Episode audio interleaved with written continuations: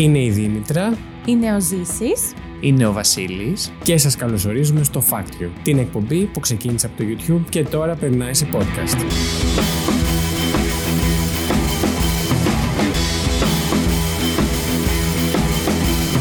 Λοιπόν, ε, να πούμε λίγα λόγια για το Fact You. Ήταν μια εκπομπή που ξεκίνησε στο YouTube. Ήταν με λίστες και διάφορα περίεργα νέα από όλο τον κόσμο ή περίεργα γεγονότα. Ε, θα βάλουμε links κάτω από το επεισόδιο που θα μπορείτε να τα βρείτε αν θέλετε. Τα λίγα μας επεισόδια μου λιγουμένως.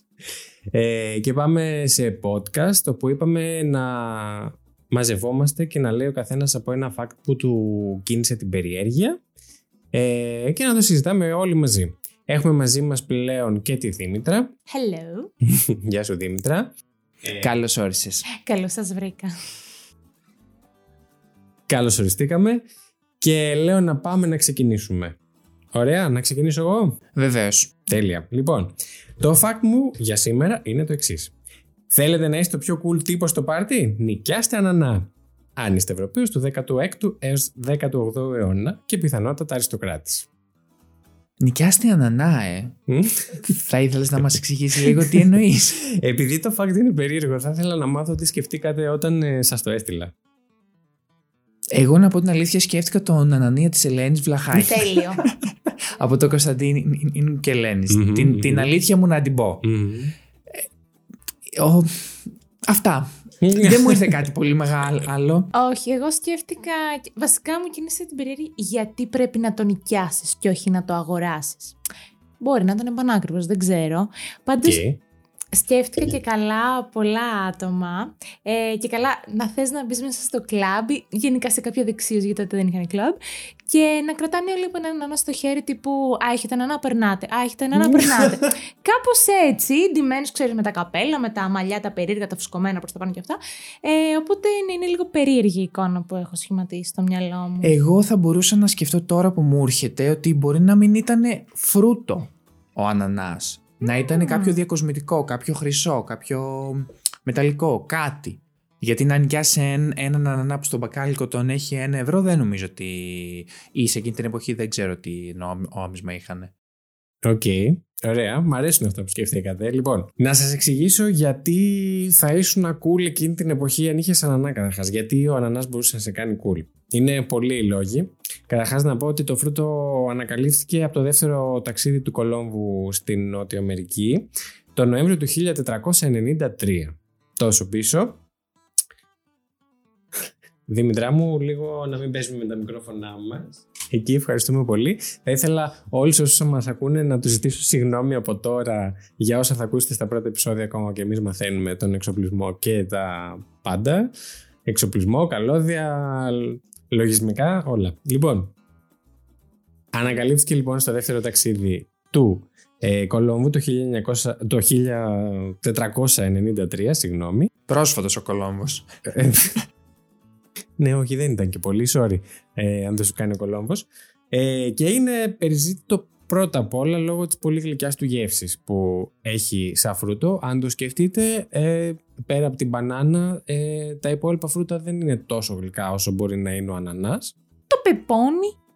Το καρπούζι. Όχι. Εντάξει, μπορεί να μην τα είχαν ανακαλύψει ακόμα το 1000. Συγγνώμη, έχεις δίκιο. Απλά θεωρώ ότι ο ανανάς δεν είναι και τόσο γλυκό. Έχει μία πικρίλα ιστορία αυτή. Και ξυνήλα θα τολμήσω να πω. Εγώ θα ήθελα να σας θυμίσω ότι μιλάμε για το 1493. Αυτό σημαίνει ότι τα καρπούζια και τα πεπόνια δεν είχαν τη μορφή που είχαν σήμερα. Το καρπούζι το έχει κάνει ο άνθρωπος μέσω επιλεκτικής, ε, ε, πώς το λένε, Παραγωγή. ε, μω, δεν είναι παραγωγή, το Φύτεψη. Το... Τι Φύτεψη. πω, πω, πω, πως τα Καλώς μιλάω. ήρθατε στο Fact You. Τέλος πάντων, εντάξει, οκ. Δεν ήταν ούτε τόσο μεγάλο το καρπούζι, ούτε τόσο γλυκό. Το ίδιο και το πεπόνι, φαντάζομαι. Αλλά ο ανανάς ε, θεωρώ ότι δεν έχει αλλάξει τόσο πολύ από τότε που βρέθηκε. Εν πάση περιπτώσει, έγινε τόσο περιζήτητο λόγω της γεύσης του, μιας και την περίοδο εκείνη η κατεργασμένη ζάχαρη σπάνιζε ως αγαθό και σαφώς μπορούσαν να την απολαύσουν μόνο οι πιο εύποροι της κοινωνίας, εν πάση περιπτώσει. Ε, και μιας και καταγόταν από τροπικά μέρη, ήταν ιδιαίτερος δύσκολο να καλλιεργηθείς στην Ευρώπη λόγω διαφοράς κλίματος. Οπότε, για να καταλάβετε στην αρχή, ε, φτάνανε μόνο στην Ευρώπη οι ανανάδες που καταφέραν να επιζήσουν του ταξιδιού από Αμερική σε Ευρώπη. Σωστό. Το οποίο φαντάζομαι έχει πολύ μικρό ποσοστό. Θα ήθελα να μάθω πώς τους τους μεταφέρανε. Δηλαδή, τους είχαν μέσα σ- σε γλάστρες. τους είχαν σε... Δεν ξέρω. Γιατί θα μπορούσαν... Πώς με, μεταφέρανε Με πλοίο, έναν μόνος αυ- ανανά ένα μήν ή να που έκανε για να φτάσει. Εδώ δύο μέρες το αφήνουμε στο ψυγείο και σαπίζει. Ε, μπορεί να τα έκοβαν πιο άγουρα για να κρατήσουν στο ταξίδι. Λέω εγώ τώρα. Όπως Πολύ κάνουν με τις καλό αυτό. μπανάνες. Εγώ θα, ήμουν, θα, είχα, θα έκανα τεράστια επιτυχία την εποχή αυτή. Μάλιστα, χαίρομαι πολύ που τα βρίσκετε οι δυο σας. Δεν το καταστρέψαμε το fact. Όπως καταλαβαίνεις. όχι, όχι, έχω κι άλλα να σας πω. Οκ, συνέχισε. Ε, λοιπόν, στην Ευρώπη καλλιεργήθηκε, κατάφεραν να το καλλιεργήσουν δύο αιώνες αργότερα αφού έφτασε. Οπότε ήθελε, διάβασα στο άρθρο που το βρήκα το fact αυτό. Γενικά προσπαθούσαν πάρα πολύ. Οι Ολλανδοί τα κατάφεραν πρώτοι δύο αιώνες αργότερα. Με τρελές τεχνικές, με κλειστά δωμάτια που από κάτω είχαν στο πάτωμο, στο πάτωμα κάρβουνα για να υπάρχει υγρασία στο χώρο μονίμως και ε, φανταστείτε την εποχή και πώς προσπάθησαν να, να, να φτάσουν ε, το τροπικό κλίμα ας πούμε σε, σε ένα κλειστό χώρο. Ε, αργότερα ε, φτιά- φτιάχτηκαν και τα θερμοκήπια οπότε βοήθησαν όλα αυτά. Πέρασε αρκετός καιρός. Λοιπόν, ε, Σας είπα ότι ήταν μόνο αυτοί που επιβίνουν του ταξιδιού οι ανανάδες που φτάνανε. Για όλους αυτούς τους λόγους ήταν προνόμιο της αριστοκρατίας και των φοβερά πλουσίων της εποχής. Ακόμα και αυτοί όμως, οι αριστοκράτες, πολλές φορές επέλεγαν ε, να μην το καταναλώσουν το φρούτο. Ε, αλλά το εξέθεταν στα σπίτια τους σαν έργο τέχνης ή διακοσμητικό. Τόσο μεγάλη εντύπωση τους έκανε το φρούτο αυτό. Μέχρι να σαπίσει, φαντάζομαι. Ναι, έτσι. αυτό Ναι. πήγα να πω ότι ε, είναι habit που επιτέλου κατάφεραν και το έφτασαν στη χώρα τους χωρίς να έχεις να, σα- sorry, χωρίς να έχεις απίσει και τελικά δεν το τρώνε. Ναι. ε, Πολλές φορές το έφερναν μαζί τους μέχρι και σε δεξιώσεις για να κάνουν επίδειξη του πλούτου τους. Ωστόσο, για να καταλάβετε το πόσο, πόσο πλούσιος έπρεπε να είσαι για να έχεις την κατοχή σου ε, έναν ανανά, ήταν μόνο αυτοί που θα μπορούσαν να μισθώσουν πλοίο, να το στείλουν στην Αμερική, να τους φέρει πίσω τον ανανά και όλα αυτά. Οπότε ακόμα και οι σχετικά πλούσιοι δεν μπορούσαν να έχουν ανανά στην κατοχή τους. Και πολλές φορές λοιπόν κατέληγαν να νοικιάζουν ανανά γιατί ήταν τόσο cool ο ανανάς και να, τον, ε, να πηγαίνει από χέρι σε χέρι νοικιαζόμενος, ενοικιαζόμενος ε, ώστε να επιδείξουν και καλά και αυτοί το πλούτο που δεν είχαν εν τέλει. Και μετά τον επέστρεφαν. Και μετά κατέληγε στον τελικό αγοραστή ο Ανανάς όπου μπορούσε, ήταν ο μόνος που είχε το δικαίωμα να τον καταναλώσει αν ήθελε γιατί σας είπα ότι πολλές φορές δεν τον καταναλώνανε ποτέ. Και πώς. Τώρα μπορεί και να μην ξέρεις. Ο τελικός αγοραστής πώς κρινόταν, ας πούμε, τον, τον νίκιαζε σε ένα, δύο, τρία. Ο τέταρτος θα τον αγόραζε. Ενδε, τελικά. ενδεχομένως ο τελικός αγοραστής ήταν αυτός που το αγόραζε πρώτος και εκείνος τον νίκιαζε σε όλους τους υπόλοιπους μέχρι να το πάρει πίσω στα χέρια του. Δεν θα εμπιστευόμουν τον ανανά μου σε κανένα. Για τον λόγο αυτό λοιπόν, όπως καταλαβαίνετε, λίγοι είχαν την τιμή να κρατήσουν ανανά στα χέρια τους, αλλά ακόμα λιγότεροι να τον δοκιμάσουν. Ε, ρε παιδί μου. Να ρωτήσω κάτι. Βεβαίως. Ξέρουμε πάνω κάτω χώρες που έχει συμβεί αυτό έτσι. Ε, από όσα διάβασα στο, στο άρθρο και μπορώ να θυμηθώ, ε, συνέβη στην Ισπανία, συνέβη στη Γερμανία, συνέβη στην Ολλανδία, Α, συ- συνέβη. συνέβη σε όλες αυτές Πες τις και στην χώρες. Αγγλία, γιατί στην Αγγλία το είχα στο Ναι, μυαλό. ναι, και στην Τέλεια. Αγγλία που προσπαθούσαν πολύ επίμονα να τον καλλιεργήσουν και δεν τα κατάφερναν μέχρι που τα κατάφεραν οι Ολλανδοί. Ναι. Ε, Όπως καταλαβαίνετε, επηρέασε και την τέχνη ο Ανανάς. Έχω να σας δείξω και φωτογραφίες όπου υπάρχουν κτίρια εκείνη τη εποχής που είναι στη μορφή Ανανά από πάνω ο τρούλος τους. Ο Μπόφ Σουγκαράκης έμενε μέσα. Ναι, ο Μπόφ Σουγκαράκης. ε, και για να καταλάβετε την αντιστοιχία σε σημερινά χρήματα στο πολύ περίπου, γιατί δεν μπορούμε να έχουμε να είμαστε σίγουροι για την αντιστοιχία σήμερα με τότε, υπολογίστε ότι ήταν γύρω στις 5 με 10.000 αμερικάνικα δολάρια ο ένας ανανά. Δηλαδή γύρω στα πόσο, 5.500 ευρώ Α, με βάση την ισοτιμία το πάει. τώρα. Ε, ναι, τώρα εντάξει. Καλά, Πέντε ναι, δεν είναι το για σημαντικό. έναν ανανά. Μμμ. Υπερβολή, ε. Υπερβολή. Υπερβολή σίγουρα. Και να σου πω κάτι, δεν είναι και το πιο θρε- θρεπτικό φρούτο ή λαχανικό, δεν ξέρω τι είναι. Μα δεν σου- είναι, είναι και το πιο θρε- θρεπτικό. Μα σου λέω, ελάχιστοι το κατανάλωναν και επίση το κατανάλωναν. Η ζάχαρη τότε δεν υπήρχε και όταν υπήρξε ήταν πάρα πολύ. Επίσης προνόμιο για τους πλούσιους μόνο. Οπότε δε- δεν υπήρχαν γλυκά γλυκά όπως τα, δω- τα έχουμε σήμερα. Να πάω στο ζαχαροπλαστή να πάρω ένα. ένα μιλφέι. Ούτε οι πλούσιοι. Ούτε οι πλούσιοι, αφού, Ε, συγγνώμη, τι πλούσιος ήταν; αφού η, κατεργα... Για να καλυφθεί η μανίτσα μου. η διαδικασία για να κατεργαστείς τη ζάχαρη ήταν δύσκολη τότε. Οπότε συνέβαινε σπανίως. Δεν θα περνούσες καλά σε εκείνη την Καθόλου. Εγώ, εποχή. αυτή η εποχή δεν είναι για μένα. Αυτά από μένα. Έχετε κάτι να συμπληρώσετε; Για να πάμε σε λίγο στο δεύτερο fact. Ε, εγώ αυτό που ξέρω για τον ανανά Μμμ. είναι ότι μ, θα πρέπει να, να τρώγεται όταν είναι όριμος. Αν γίνει άγουρος, ε, μπορεί να γίνει τοξικός για το στομάχι του ανθρώπου. Και να υποθέσω αυτό είναι από προσωπική σου εμπειρία; Όχι. Όχι. Εγώ μόνο όριμ, όριμους τρώω. Ε, ανανάδες. Δεν ακούστηκε Ε, καθόλου καλά αυτό. Για άλλο Είπα ένα fact you. ανανάδες. Ε, μπορεί να σου προκαλέσει διάρρεια. Αν φας, ε, Ωραία! αν φας άγουρο ανανά. Τον Ανανία σου ζήσει. Δήμητρα, έχεις κάτι να προσθέσεις. Ναι, βεβαίως. Πες μας. Εγώ τρώω πολύ, πολύ συχνά αποξηραμένα νανά. Γιατί Οκ. μου το συστήνει η διατολόγος μου, Α. διατροφολόγος μου. Βεβαίως, έχω φάει εγώ. Δεν έχω φάει ποτέ ανανά από Αποξηραμένα. Βεβαίως και χωρίς ζάχαρη σου λέει, γιατί εντάξει, επειδή έχει μαραθεί και έχει. Τέλος πάντων είναι. αχα, Ε, έχει τα δικά του τα Έχεις γλυκαντικά. τα φυδιάσει. Ξεκάθαρα, είναι λες και μασά τσίγλα. Μπορεί να σου προκαλέσει ζάχαρο αν- ο ανανάς. Χριστιανέ μου, σου λέω τρώω συγκεκριμένη ποσότητα, αφού μου το συστήνει η διατροφολόγο. Ε, ναι, να μην ακούσει ο κόσμος όμως Α, ότι... φυσικά, γιατί πάνω ότι απ' όλα. Θα πάθετε ζάχαρο αν τρώτε πολύ. Ζάχαρο θα- Έχει 12,3 υδατάνθρακες. Μμμ, μμμ. Το κιλό; Ανά 100 γραμμάρια φρούτου. Α, μου το πας και με τη συστόμα. συνιστόμα- Είσαι εξαιρετικός αγόρι μου. Είσαι εξαιρετικός. Πάρα πολύ ωραία. Όχι, όχι. Ε, οφείλω να ομολογήσω ότι αυτό δεν το περίμενα για τον Ανανά και θα τον έχω σε άλλη υπόλοιψη από εδώ και πέρα. Θα τον τον έχεις Ανανία μου. εκτίμηση. Πραγματικά. Γιατί τώρα τον βρίζω από τον τρόπο ξηραμένο. Φάει καλέ φρέσκο.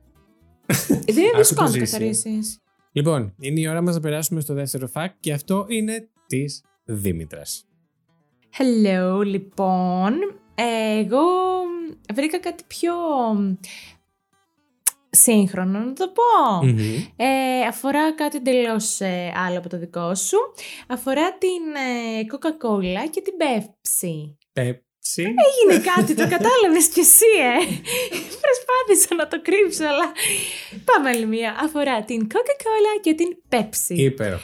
Ε, όλοι γνωρίζουμε την ε, γνωστή διαμάχη που έχουν αυτές οι δύο μεγάλες εταιρείες. Μμμ. Ε, Παρ' όλα αυτά φαίνεται ότι ε, έχουν μια αρκετά δίκαιη συνεργασία και αυτό, θα, και αυτό φαίνεται, αποδεικνύεται από τον τίτλο του fact μου που λέει ότι ίσως τη μεγαλύτερη χάρη στην Coca-Cola την έχει κάνει η Pepsi. Και αυτό δεν είναι καθόλου ηρωνικό θέλω να σας πω, διότι το 2016 δύο υπάλληλοι της Coca-Cola πιάστηκαν προσπαθώντας να πουλήσουν... ε, Μαλλί με μαλλί. να, τώρα βλέπεις τι κάνει. Όχι, βλέπεις τι κάνει. Εγώ έχω πάρει τώρα το L μου, το Μάρα Ζαχαρέα μου. που- ύφος, προσπαθώ λίγο να. Και στο χαλάει. προσεγγίσω. Ναι, ναι, ναι. Και στο χαλάει. Ναι, ναι, ναι. Τέλος πάντων, ξαναξεκινάω. Συγγνώμη, Δήμητρα. Συγγραμμένος. Λοιπόν, το 2006 λοιπόν, Μμμ. δύο υπάλληλοι της Coca-Cola πιάστηκαν ε, που προσπαθ... επειδή προσπαθούσαν να πουλήσουν ανταγωνιστικά εμπορικά μυστικά ε, στην Pepsi και μάλιστα πούλησαν και κάποιο είδους εμ, υγρό, το οποίο ήταν ένα προϊόν το οποίο είχε ακόμα η Coca-Cola εμ, σε εξέλιξη, δεν το είχε βγάλει ακόμα Οκ. προς πώληση. Ε, αυτοί οι δύο λοιπόν ε, υπάλληλοι ε, είχαν προσεγγίσει την Pepsi και προσπάθησαν να τις πουλήσουν τα, ε, τα μυστικά αυτά δεδομένα, τα οποία όπως ξέρουμε είναι γενικά οι συνταγές είναι full ε, confidential. Κρυφές, ναι. Ναι, ναι, ναι, ναι. ναι. Ε, Παρ' όλα αυτά, ε, φάνηκε ότι τα πούλησαν α, αυτά τα δεδομένα σε έναν υπάλληλο του FBI. Ε, OK. Yes, yes, ε, διότι μ, σε αντάλλαγμα ε, που θα κόστιζε από 5 έως 70, 5.000 έως 75.000 δολάρια, θέλησαν να πουλήσουν ε, αυτά τα μυστικά. Παρ' όλα αυτά η Pepsi είχε έρθει κατευθείαν σε επαφή και με το FBI και με την Coca-Cola και τους ενημέρωσε για αυτή την προσπάθεια που γίνεται. Μμμ. Οπότε τους έσωσε το Μπράβο. FBI Οπότε- δηλαδή. Τους έδωσε Όχι, η η Pepsi, Pepsi. Η Pepsi, γιατί ναι, θα μπορούσε συγγνώμη. να τα είχε πάρει και να μην, ε, να μην πει τίποτα. Μμμ. Παρ' όλα αυτά, ε, τους ενημέρωσε και μάλιστα οι δύο αυτοί υπάλληλοι αντιμετώπισαν ε, ποινή φυλάκισης 5 και 8 ετών αντίστοιχα. 5 και 8 Ε, έτη. ναι, ρε για- φίλε, είναι πολύ σοβαρό αυτό τώρα, εντάξει. Και μάλιστα είχε βγει κιόλας ο. Τώρα CEO ήταν, ε, δεν ξέρω, κάτι της ε, Pepsi. Είχε βγει στο CNN, εκπρόσωπος θα πω. Μμμ. Τους καλύπτει όλους. είχε βγει στο CNN που λέτε και είχε πει ότι πρέπει ο ανταγωνισμός τους να είναι δίκαιος και νόμιμος. Οπότε με βάση αυτό πορεύονται. Και εντάξει, εγώ το βρήκα εξαιρετικό γιατί μιλάμε για πολλά εκατομμύρια, έτσι. Οκ, άρα ήταν το γνωστό fair play στην αγορά. Το συγκεκριμένο και όχι στον αθλητισμό. Εγώ για πολλά χρόνια νόμιζα και ακόμα ότι η Coca-Cola είναι πολύ μπροστά από την Pepsi. Δηλαδή, σαν εταιρείες, η Pepsi είναι στη, χρε- στη χρεοκοπία. Εγώ έτσι νόμιζα και ότι η Όχι, Coca-Cola ρε. είναι στα ύψη. Όχι. Αν και εγώ προσωπικά μου αρέσει πιο πολύ η Pepsi. Μα νομίζω και από blind test που γενικότερα που έχουν γίνει ότι δοκιμαστικά τεστ που δίνουν στους καταναλωτές να δοκιμάσουν και τα δύο προϊόντα αλλά δεν γράφουν ετικέτα πάνω, ε, σε συντηρητική πλειοψηφία βγαίνει η Pepsi ότι είναι πιο νόστιμη. Ναι, Ναι, ναι, ναι. εμένα δεν μου αρέσει προσωπικά η Pepsi. Εμένα μου αρέσει. Ωστόσο, Αλλά πίνω πάντα Coca-Cola. Tragic, ρε φίλε. ωστόσο να πω ότι εγώ με βάση το fact σου βρήκα το εξής. το, σε, κάποιες, ε, σε κάποια στατιστικά που βγήκαν το 2015 τα έσοδα των δύο εταιριών ήταν της Coca-Cola 44,292 εκατομμύρια όταν της Pepsi ήταν 63,06 δισεκατομμύρια. Που σημαίνει ότι με βάση τα στατιστικά αυτά, τα στατιστικά αυτά, το 2015, εν πάση περιπτώσει, ε, η Pepsi ήταν πολύ πιο ψηλά από την Coca-Cola. Ωστόσο, Όχι απλά πολύ πιο ψηλά. ωστόσο, το brand value Coca-Cola και Pepsi είναι αντίθετο. Πολύ Εξηγήστε μου λίγο το brand value. Είναι το, ε, το πόσο... ε, Η αξία μπορούσες- του brand, δηλαδή Μπράβο. λέμε και καλά ότι πάμε να πουλήσουμε το brand σε έναν ε, πελάτη, πόσο, σε έναν επιχειρηματία. Πόσο πιάνει το καθένα, κατάλαβες; Πόσο θα έδινε για την Με Pepsi; βάση το όνομα. Ακριβώς. Νομίζω Και; είναι και η αξία του στο χρηματιστήριο και Ναι, όλα αυτά. ναι, ναι, δεν ναι, είναι; ναι. Ωραία. Και το, στο, το 2010 έγινε αυτό και της Coca-Cola ήταν στα 67,749 εκατομμύρια ενώ της Pepsi ήταν στα 10,025 Πολύ εκατομμύρια. κάτω. Πολύ κάτω η Pepsi. Ήταν 50 εκατομμύρια κάτω. Είναι αυτό που λες εσύ. Εγώ πρέ- διορθώστε με τώρα αν κάνω λάθος. Μμμ. Θεωρώ ότι στην Αμερική έχει τρελή πέραση η Pepsi. Έχει σε όλη τη Βόρεια Αμερική, ε, δηλαδή Ηνωμένες Πολιτείες και Καναδά, Μμμ. ε, όπου πάντα σε όλα αυτά τα γκάλο που γίνονται βγαίνει μπροστά η Pepsi. Δηλαδή, αν θυμάμαι καλά από αυτό που διάβασα στο άρθρο αυτό, έλεγε ότι ένας στους 10 επιλέγει Coca-Cola, 9 στους 10 επιλέγουν Pepsi στην, ε, στις Ηνωμένες Πολιτείες. Και κάτι αντίστοιχο είναι και στον Καναδά. Θα πίνω πιο συχνά Pepsi. Ναι. Ε, βασικά Pepsi Max μου αρέσει πολύ. Εγώ για, επίσης για πολλά χρόνια νόμιζα ότι η Pepsi είναι ελληνική για κάποιο λόγο. Σ' αγαπάω. Σ' Και αγαπάω. ότι στηρίζουμε Βαθιά. ελληνικά προϊόντα. Είσαι υπέροχος. Πηγαίναμε στα ταβερνάκια και έλεγα μία Pepsi θα πάρω να πάρω εγώ. Πώς Όντως λέμε- το πίστευα. Πώς λέμε την έψα εμείς; Ναι, Ο ναι, Ζής ναι. έλεγε μια Pepsi. Μια- Νόμιζα ότι η Pepsi είναι ελληνική εταιρεία. Ότι η Coca-Cola είναι μία και ότι η Pepsi είναι η αντιγραφή της ελληνικής. Κατάλαβα, ναι, ναι, ναι. ναι. Της ε, ξε... ε, ε, Ε, Έμις. ε, Οκ, Βίκος εντάξει. κόλα. Θα Αυτό. πω εγώ τώρα. Ζήση μου Προσοχή ήρθε με το μικρόφωνο. Ναι, ναι, ναι. Τέλεια. Γενικά με, δεν ξέρω, με εντυπωσίασε πάρα πολύ γιατί είναι από τα, πο- είναι από τα πολύ γνωστά, ε, από τους πιο, μεγαλύτερους ανταγωνισμές- ανταγωνιστές σε ζευγάρια που υπάρχουν όπως McDonald's, με... Στα αντίστοιχα brands, ναι. Ναι. KFC. Ισχύει, ισχύει. Και... Ε, εμένα μου, μου έκανε εντύπωση ακόμα και που το ήξερα ότι η Pepsi δεν είναι τόσο χαμηλά όσο πιστεύουμε εμείς στην Ελλάδα True. γιατί στην Ελλάδα είναι πολύ ψηλά η Coca-Cola ε, μου έκανε εντύπωση το ο τζίρος ας πούμε της Pepsi να είναι τόσο μεγαλύτερος από της Coca-Cola Ποτέ δεν θα το περίμενα αυτό. ναι, ισχύει έτσι που λέτε. Βέβαια, Αφρική, Ευρώπη, Ασία κτλ. είναι πιο πολύ της Coca-Cola. Καταρχήν, ξέρετε ότι η Coca-Cola έχει διαφορετική γεύση από χώρα σε χώρα. Από χώρα σε χώρα. Πέρα ναι. από το νερό, Μμ. που και είναι διαφορετικό, άρα by default θα βγει διαφορετική και η γεύση της Coca-Cola. Έτσι, πες τα Δήμητρα, by default. Ε, εξορισμού. Από προεπιλογή, ναι. ναι, ναι, ναι. Ωραία. μμμ. Θα το διορθώσουμε αυτό σιγά σιγά, θα το βελτιώσουμε- βελτιώσουμε. Ε, επίσης βάζουν και διαφορετική ποσότητα ζάχαρης. Δηλαδή εγώ στην Μμ. Αγγλία τη Zero δεν μπορούσα, τη, τη Light βασικά γιατί δεν υπήρχε τόσο πολύ Zero, δεν μπορούσα να την πιω. Ήταν πάρα πολύ γλυκιά. Πιο Επίσης- γλυκιά από την κανονική εδώ πέρα την κόκκινη. Αλήθεια. Αλήθεια ρε, αλήθεια. Επίσης, ε, παίζουν τεράστιες διαφορές ε, στην ποσότητα του ανθρακικού. Δηλαδή. Ε, λένε ότι στην Ελλάδα είναι...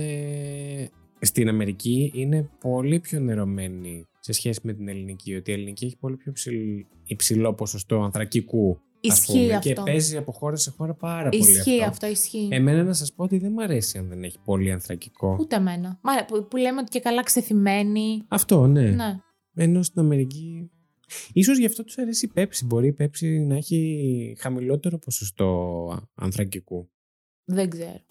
Αλλά παίζει και γεύση. Εμένα φαντάζομαι. πάντως η Coca-Cola αν μείνει έστω και 5 ώρες ανοιχτή μετά δεν μου αρέσει. Δεν μπορώ να την πιω. Ναι, αλλάζει, με ενοχλεί. αλλάζει, αλλάζει. Μετά τη χρησιμοποιώ για να καθαρίσω το φούρνο. Τέλειο. Και την τουαλέτα λένε, δεν ξέρω αν το ξέρετε. ε. ε, για την τουαλέτα, όχι, δεν το έχω ακούσει. Για τα καράβια έχω ακούσει. Εγώ για τους κουπαστές και όλα αυτά, τις κουριές γενικά στα καράβια. Στην Blue Star αυτά χρησιμοποιώ, είμαι σίγουρος. Τι ωραία και κατά, λά- κατά βάθος πίνουμε εμείς και χαιρόμαστε. Τέλειο.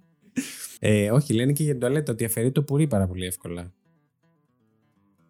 Αυτές οι εταιρείες χαίρονται που κυκλοφορεί αυτή η φήμη είμαι για αυτές. Θα ήθελα να είμαι μία μίγα μέσα στις εταιρείες τους. Να Μία ξέρω τι μίγα. λένε. κατά τα άλλα όμως, ε, fair play. Ναι. Αυτά είναι. λοιπόν, ε, τελειώνει ο χρόνος μας για αυτό το fact. Θέλετε να προσθέσετε κάτι άλλο; Εγώ είμαι καλυμμένη. Κι εγώ, απόλυτα. Τέλεια. Τέλος. Και περνάμε στο τρίτο fact που αυτό είναι του ZC. Λοιπόν, εγώ ε, ως λάτρης του Τιτανικού Μμμ. ε, και, και της ταινίας και του πλοίου, κανονικά, ε, διάβασα ένα άρθρο, γιατί γενικά ψάχνουμε εγώ με, με το Τιτανικό, μου αρέσει να μαθαίνω, ε, και, και επειδή έτυχε να το δω, και έγραφε σαν τίτλο «Ο Τιτανικός επιστρέφει στη φύση». Αυτό μου κίνησε την περιέργεια και έκατσα και είδα ότι σύμφωνα με μία αρχικά να πούμε ότι ο Τιτανικός βυθίστηκε 15 Απριλίου του 1912. Ξημερώματα, 2 η ώρα. ώρα. Ε, οπότε αν αναλογιστείτε πόσο, πόσα χρόνια είναι μέσα στη θάλασσα. Είναι 100 και. Η τελευταία υποβρύχια τέτοια, πώς τη λένε, Κάδηση, κατά εξερεύνηση. α- α- αδίση από μια ομάδα ε, για αυτή τη δουλειά. Ε, μ, έγινε το 2019 και είδανε για, για, για 14 χρόνια ε, είχε γίνει το, το 5 μετά δεν μπορούσαν να ξαναφτάσουν γιατί, γιατί είναι και 4.000 μέτρα μέσα στο βυθό οπότε δεν είναι εύκολο να φτάσει υποβρύχιο εκεί κάτω ε, και ανακαλύψαν ότι το ναυάγιο είναι σε πλήρη απ- αποσύνθεση. Δηλαδή, ε, τα βακτήρια, ε, μ, τα θαλάσσια ρεύ- ρεύματα που είναι πολύ δυνατά σε αυτό το σημείο του ωκεανού, ε, έχουν αρχίσει και σχεδόν αλλοιώνουν καταστρέφουν το τελείως. πλοίο. Δηλαδή, σκεφτείτε ότι η δεξιά πλευρά σχεδόν δεν υπάρχει πια. Η δεξιά πλευρά του, του Τιτανικού δεν υπάρχει. Ε, Πώς λέγεται, η πρίμνη. Όχι, το Ναι. μπροστά είναι η πρίμνη. Αν δεν κάνω Η λάθος. πλώρη, το πίσω, Και δεν, μπορείτε- δεν υπάρχει πια. Και μπορείτε να μας διορθώσετε όσοι μας Ναι. ακούτε. Η πλώρη, που, λέ- που ε, εγώ εννοώ το πίσω, εκεί που είναι η προπέλα, ε, δεν υπάρχει πια, γιατί αυτό έτσι και, αλλ- και αλλιώς είχε καταστραφεί από την ε, πτώση. Ε, πλέον δεν υπάρχει μετά από τόσα χρόνια. Είναι κρίμα, ρε γαμότο.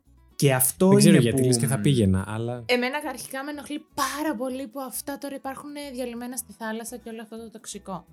Με ενοχλεί πάρα πολύ. But anyway, Ναι, νομίζω ότι αυτό είναι από τα μικρότερα μας προβλήματα όσον αφορά το περιβαλλοντολογικό του θέματος. εντάξει και πάλι, για συνέχισε όμως γιατί με έχεις, ε, μου έχεις κεντρήσει πάρα πολύ το ενδιαφέρον. Ε, μ, Χαίρομαι πάρα πολύ. Έχεις δει και εικόνες γενικά; Ναι, ναι, ναι, και έχει το, σ- το, μ, το άρθρο αυτό. Ωστόσο, δεν, δεν είναι εικόνες που εμείς καταλαβαίνουμε ότι α, έχει, Έχει αλλάξει. ας έχει, πούμε. έχει αλλάξει. Φαίνεται, απλά όλη η θαλάσσια ζωή έχει αναπτυχθεί επάνω του. Δεν, είναι ο, πα- έχει ψάρια, έχει ε, μύκητε, έχει τα πάντα, άντε πάνω. Ό,τι μπορεί να αναπτυχθεί σε ένα βράχο, μέσα στη θάλασσα, έχει αναπτυχθεί πάνω στο πλοίο.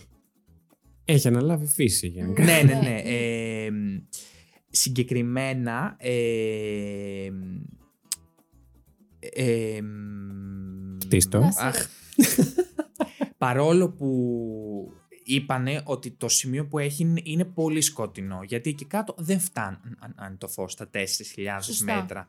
Παρόλο όλο που είναι τόσο σκοτεινά και γενικά η φύση χρειάζεται τον ήλ- ήλιο, ακμάζει η ζω- η ζωή. Πάνω στο Τιτανικό πάρτι. Το ένα ψάρι από εδώ, το άλλο από εκεί. Γίνεται χαμα, χαμός. Ό,τι δεν Λες έκαναν οι τελικά άνθρωποι να τους στο κάνουν- ταξίδι τους, το κάνουν τα ζωντανά εκεί κάτω. Λες τελικά να κάνει καλό αυτό το τοξικό. Μπορεί να μην είναι και τόσο τοξικό, δεν ξέρω. Για να Κοίτα, υπάρχει. τοξικό, ε, τοξικός, ο, ο Τιτανικός συγκεκριμένα πλέον δεν ξέρω αν είναι. Δηλαδή, ό,τι καύσιμα είχε και τα λοιπά που προφανώς πήγανε στη θάλασσα, το μέταλλο δεν έχει να λέει κάτι. Το Λες. μέταλλο υπάρχει ούτως ή άλλως στη φύση. Επίσης, Αλλά γενικά έχουν πει, συγγνώμη που σε διακόπτω, γενικά για τέτοιου είδους ε, ναυάγια που υπάρχουν άπειρα Ναι. στη θάλασσα και στους ωκεανούς. Ε, μ, πάντα η φύση αναλαμβάνει και αργότερα γίνεται καταφύγιο οποιοδήποτε υποθαλάσσιου οργανισμού.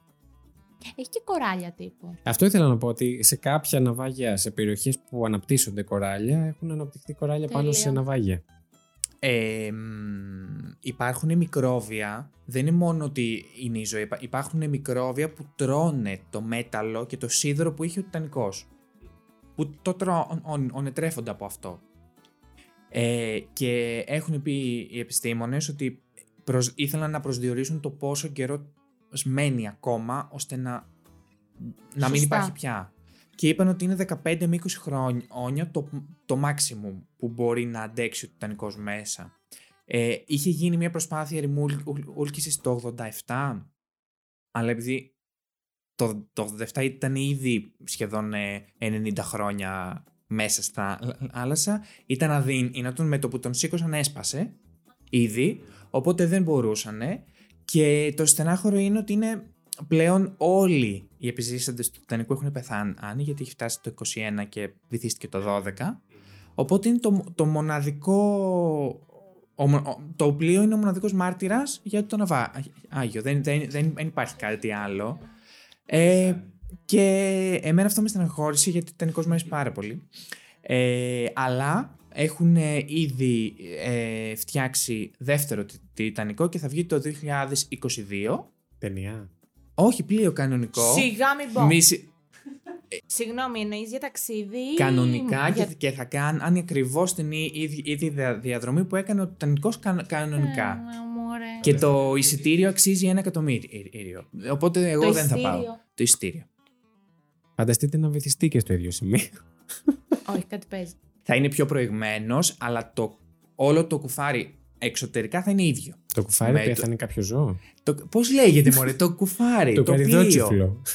Καλά, μια χαρά το λέει ο άνθρωπος. Κουφάρι λέγεται. Έλεια το λες παιδάκι μου. ε, θα είναι ολόιδιο. Και θα- απλά θα, θα βγει το 22. Τώρα λόγω του κορονοϊού δεν ξέρω αν όντως θα, θα βγει. Αλλά είχ, είχαν προγραμματίσει να βγει το 22 ώστε να κάνει το πρώτο του ταξίδι ξανά. Και μετά να κάνει. Δεν δεν θα λειτουργεί σαν πλοίο Blue Star. Πάμε μία στη Ρόδο να ξανάρθουμε. Θα είναι πλοίο μόνο για αυτό το λόγο. Για να ζήσεις το, το Τιτανικό. Απλά το βρήκα γιατί στεναχωρήθηκα πάρα πολύ από το Τιτανικούλης μου. Ωστόσο, εγώ να προσθέσω κάτι. Μπορείς να ζήσεις το ταξίδι του Τιτανικού μόνο αν μπορείς να νοικιάσεις και έναν άλλο λογικά. Αλλά ξεκάθαρα. Με ένα εκατομμύριο. Πιο εύκολα βασικά. Αντίστοιχα. ναι, μάλλον. Υπερβολή το ένα εκατομμύριο, δεν ξέρω. Ναι, είχαν ακουστεί αυτά τα ποσά όταν ε, πρώτο βγήκε η είδηση ότι είχαν βάλει το, το budget και είχαν πει ένα εκατομμύριο. Θεωρώ πως δεν θα είναι τόσο γιατί ποιος θα πάει; Ο Πούτιν. Καν, Ε, καν- θα πάνε κανένας όλοι οι άλλος. πλούσιοι. Τι εννοείς, θα πάνε πιστεύω. Θα εγώ. ήθελα πάρα πολύ να πάω. Ναι, να, δεν να θα είσαι ζήσω ακόμα. τον Τιτανικό Όχι το ναυάγιο, όλο το υπόλοιπο. Δεν ήθελα. Ρε καρδούλα μου, πρέπει να βγάλουν πολλά μηδενικά από το ποσό για να μπορέσουμε να πάμε. ναι. Δεν, δεν ξέρεις όμως, σε ένα χρόνο μπορεί να είμαστε εκατομμυριούχοι. Κοίταξε να δεις. Μόλις πάρα πολύ ξεκινήσαμε, αισιόδοξος. μόλις ξεκινήσαμε αυτή την εκπομπή, δεν νομίζω. Εγώ είμαι αισιόδοξο και έτσι, έτσι θα παραμείνω. Και Αυτό μπράβος ήταν σου. το fact μου που το ήθελα. Δεν, δεν ξέρω αν έχετε να προσθέσετε κάτι σε, σε αυτό. Το τενικό πάντα εμπνέει κόσμο και ενέπνευσε και εμένα. Εγώ έχω να προσθέσω κάτι αστείο. ε, όταν μας είπες για Τιτανικό μπήκα και διάβασα, ήθελα να βρω ποιο είναι το πρώτο τρίβια που έχει το IMDb, το site το IMDb με τις ταινίες και τις σειρές ε, στα τρίβια, ποιο ήταν το πάνω πάνω, με τις περισσότερες ψήφους γιατί πλέον ε, έχει like και dislike ε, το IMDb.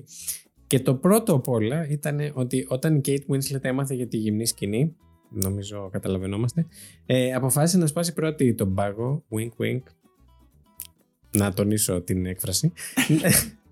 και όταν πρωτοσυναντήθηκαν με το Λεωνάρντο Ντικάπριο, του φλάσαρε τα στήθη της. Εγώ αυτό. σε για- φάση τι, Κέιτ. Όχι, εγώ κάπου το έχω ξανακούσει ότι ήθελε να σπάσει τον πάγο και ότι όντως κάτι ήταν λίγο πιο αποκαλυπτική. πολύ, πολύ προχωρημένη αυτοί οι δύο. Και τέτοια σκηνή και κολλητή πώς όσα χρόνια. Είναι, είναι. Η αλήθεια να λέγεται και μ' αρέσει να σου πω την αλήθεια αυτό. Δεν θα τους ήθελα ζευγάρι. Friend zone, ξεκάθαρο. Ναι, ναι, ναι. Ε, Άσε που η Φακλάν Άννα δεν έκανε λίγο στην άκρη να μπει ο Α. Λεωνάρντο. Είχα, είχε παγώσει το αίμα και τον δυο μας σε κοιτούσαμε. Τι θα πει μετά το Η φακελάκι. Rose, όχι η Kate, η Rose, η Φακλάνα δεν Σαν κουνήθηκε λίγο. χαρακτήρας, ναι, ναι, Ναι. ναι. Εντάξει. Τι να πω εγώ τώρα; Έχεις να πεις κάτι; Εγώ είχα να πω ότι θέλω οπωσδήποτε να μπορώ να δω φωτογραφίες, γιατί μου φαίνεται πολύ περίεργο. Δεν Αν είναι, έχει- στο μάτι είναι πολύ Αν περίεργο. βρούμε να τις ανεβάσουμε και στο Instagram όταν ανέβει αυτό το επεισόδιο, για να τις Φυσικά. δει και ο κόσμος εννοείται. Ε, είναι εκπληκτικές οι φωτογραφίες, είναι πραγματικά εκπληκτικές. Ο Ζήσης το έζησε μόνος του, έπαιζε από πίσω βιολί και τα λοιπά. Ναι, ναι, ναι, εγώ ήμουν εκεί στο... Βυθίστηκα, αλλά είναι εκπληκτικό, είναι εκπληκτικό και στενάχωρο ταυτόχρονα. Τέλεια. Λοιπόν, αυτά ήταν τα fact μας; Ε, αυτά. Ωραία, Γιατί δεν τελειώνει ήταν. και ο χρόνος μας. Ναι, είμαστε, Είμαστε αρκετά κοντά στο καταπληκτικοί. χρόνο που έχουμε σετάρει. Τέλεια. Σας ευχαριστούμε πάρα πολύ που μας ακούσατε, όσοι μας ακούσατε. Ελπίζω να μας ακολουθήσετε παντού. Ε, θα έχουμε βάλει τα links από κάτω όπου μας βρείτε, εν πάση περιπτώσει, γιατί ακόμα δεν έχουμε φτιάξει τίποτα. Ε, Όποιος θέλει μπορεί να επικοινωνήσει μαζί μας, να μας διορθώσει για τα facts που αναφέραμε, αν κάτι κάναμε λάθος, αν κάτι προφέραμε λάθος, το οτιδήποτε. Ή αν θέλετε facts ε, να τα, που θέλετε να πούμε στα επόμενα επεισόδια να μας ε, επικοινωνήσετε, μπορείτε να το κάνετε και αυτό. Ήμουν ο Βασίλης. Ήμουν η Δήμητρα. Ήμουν ο, Ζ- ο Ζήσης. και σας περιμένουμε στο επόμενο επεισόδιο. Καλό σας απόγευμα. Μόνο. Γιατί ξέρεις πότε το ακούμε. Έλα, Καλή, καλή σας μέρα. Καλό κατεβόδιο. Εντάξει, να το κάνουμε σε